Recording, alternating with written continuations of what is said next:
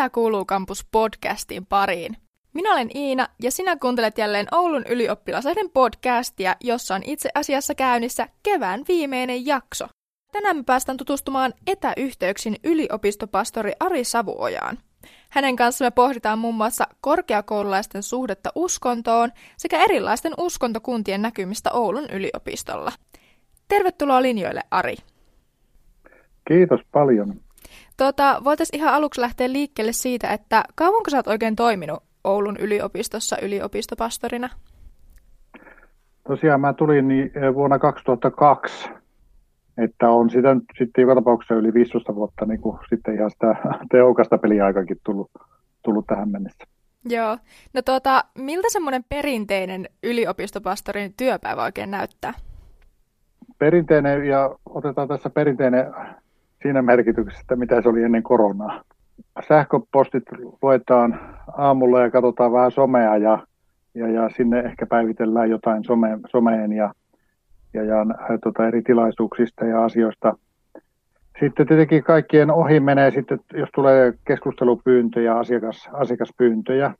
Ne on niin kuin kuitenkin semmoinen niin kuin käytännössä suurin yksittäinen osa-alue mun työssä ja, ja varmasti hyvin tärkeää myös, että mun luokse voi, voi tuota, tulla keskustelemaan käytännössä mistä tahansa, ää, niin tuota, minun, minun spesialiteetti ja erikoisala sitten taas on, on ihmissuhdekysymykset.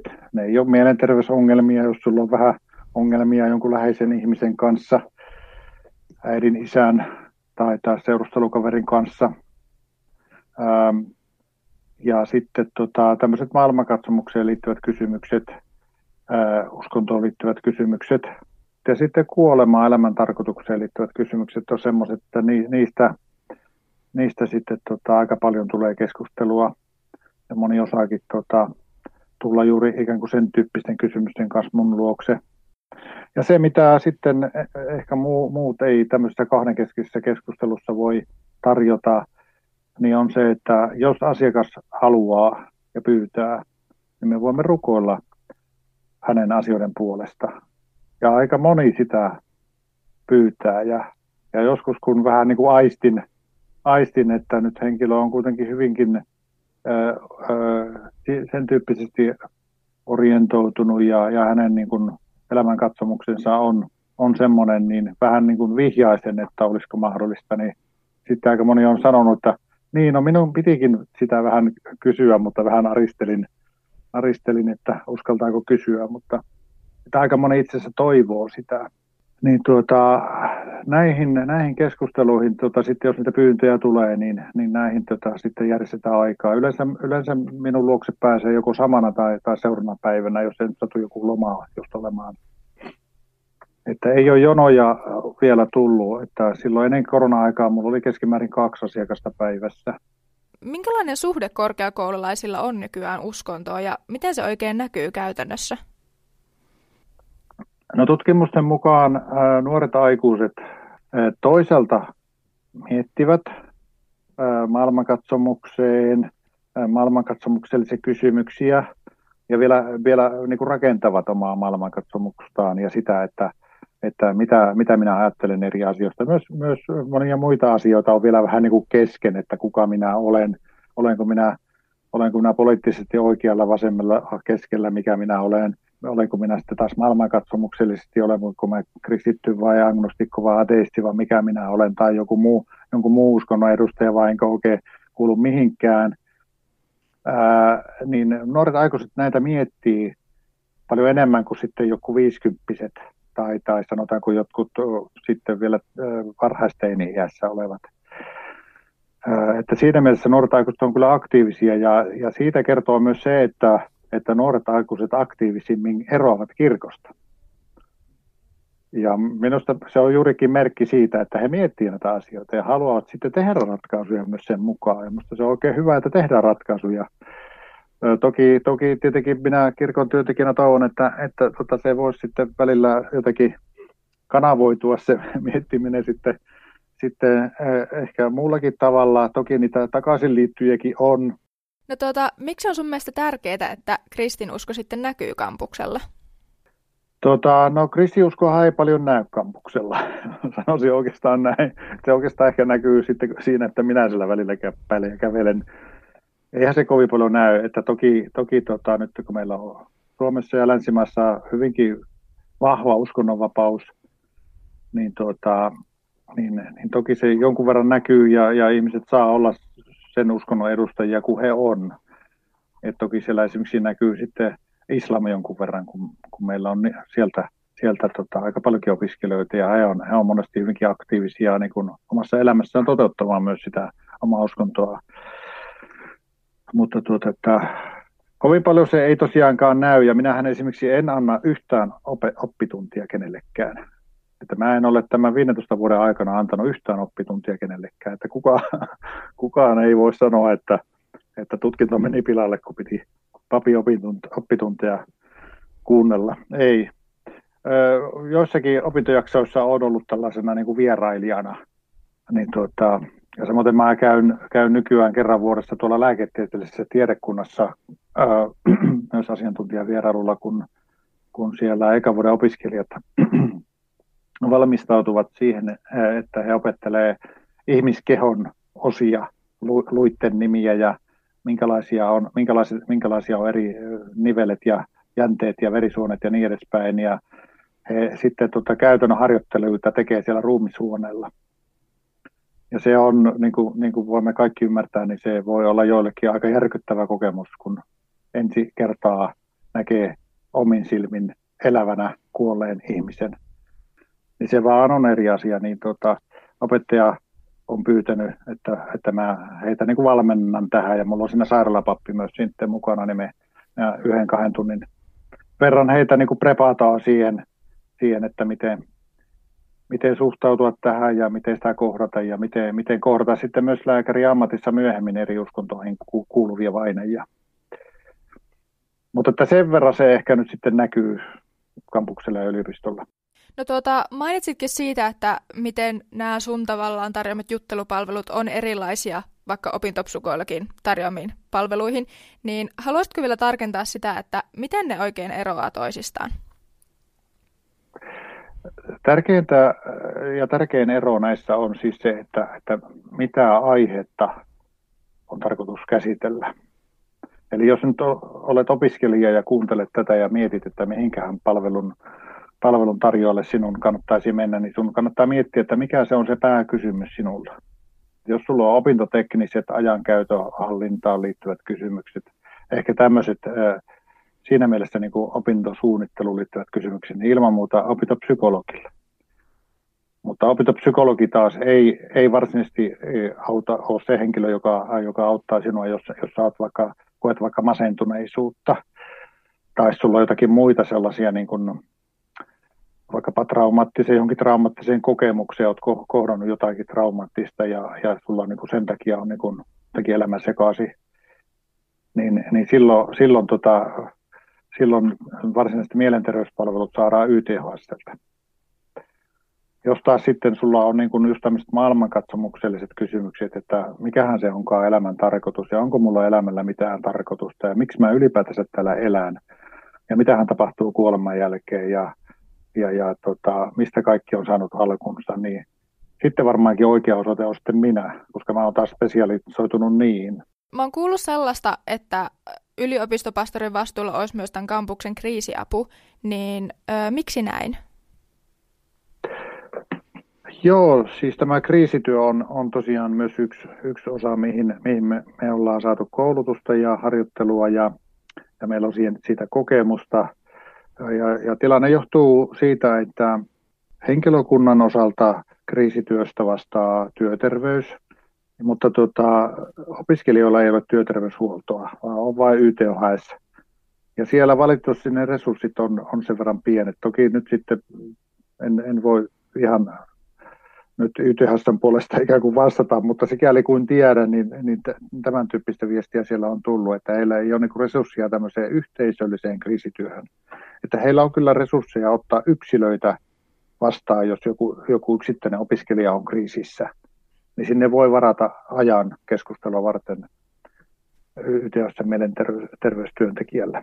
Mutta sitten jos, jos tarvitaan tällaista niin sanottua debriefing tai defusing apua, eli tämmöistä porukkaan kohdistuvaa koko vaikkapa luokkakurssiin tai luokkaan tai, tai, tai, tai johonkin muuhun opiskelu, opiskeluporukkaan ryhmään, niin semmoiseen, semmoiseen ei YTHSllä ole tota, mahdollisuuksia irrottautua.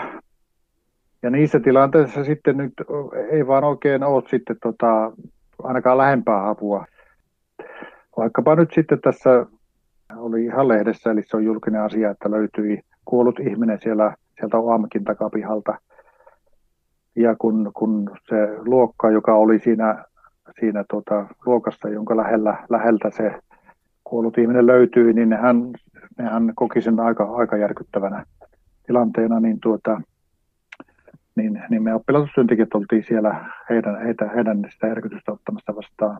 Ja opettajat oli tosi tyytyväisiä, että he saisi vielä saman päivän aikana. Me oltiin kahden, kahdessa, kahdessa tunnissa siitä, kun meidät ikään kuin hälytettiin paikalle, niin me oltiin, kun ensimmäinen oppilaitostyöntekijä oli siellä jo paikalla, niin tuota, saatiin heidän kanssaan sitten tuota, purkaa sitä tilannetta ja, ja sitten me järjestettiin vielä parin päivän jälkeen uusi tilanne, jossa, jossa vielä, vielä juteltiin näiden opiskelijoiden kanssa ja tarkoitus oli siinä katsoa, että minkä verran se oli niitä opiskelijoita järkyttänyt ja saatiin niin kuin vertaistuon periaatteella puhaltaa niitä tunteita ulos, ulos ja, tota, ja, ja sitten opiskelijat sai niin kuin toinen toisiltaan tukea siitä, että aijaa, en mä ollutkaan ainut, joka tun, tunsi ja ajatteli ja koki tu, sillä tavalla kuin, kuin minä koin, kun tajusin, että mitä siellä oli tapahtunut.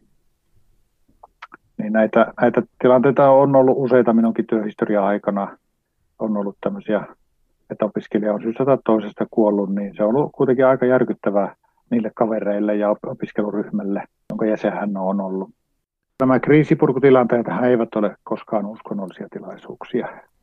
Eli sinne voi jokainen tulla ja, ja, ja ne, ne, ne, ne, ne eivät todellakaan ole sitten alusta lopussa eikä keskellä millään lailla usko, uskonnollisia tai uskontoon viittäviä, ellei siellä joku sitten, sitten mukana oli ja nosta jotakin uskontoon liittyvää kysymystä tai teemaa esille, niin toki sitten vastaamme, mutta ne ei ole, ei ole tota uskonnollisia tilaisuuksia, eivätkä, eivätkä sen tähden olekaan mitenkään jotenkin meidän oppilaitospappia semmoista niin kuin pääasiallista työsarkkaa. Näemme, näemme kuitenkin tällaiset tilanteet niin tärkeänä näiden ihmisten hyvinvoinnin kannalta, että, että ilman muuta, jos, jos meidän palveluita tässä halutaan, niin, niin niitä tarjoamme.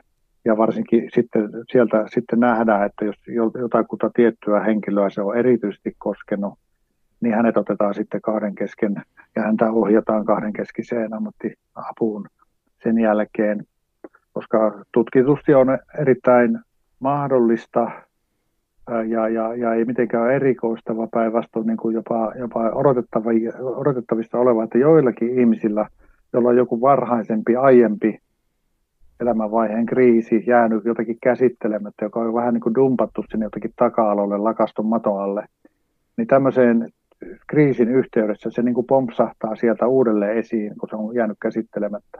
Kriisi on, on niin kuin ikään kuin tuplasti isompi sen tähden, että hän on tämän uusi kriisi, joka nyt tuli ja hänelle pompsatsi sen tähden se vanhakin kriisi, joka jäi käsittelemättä. Ja sen tähden tämä henkilö niin kuin aivan erityisen voimakkaasti kokee sen kriisi, jossa hän nyt oli. Ja, ja se yleensä näkyy niin kuin sitten itkuisuutena tai vahvana masentuneisuutena, jopa fyysisinä tärinöinä ja, ja, ja pääkipuina, vatsakipuina – niin näkyy, näkyy nämä oireet sitten, niin tämmöiset ihmiset on hyvä saada sitten ohjattua ammattiauttajana piiriin.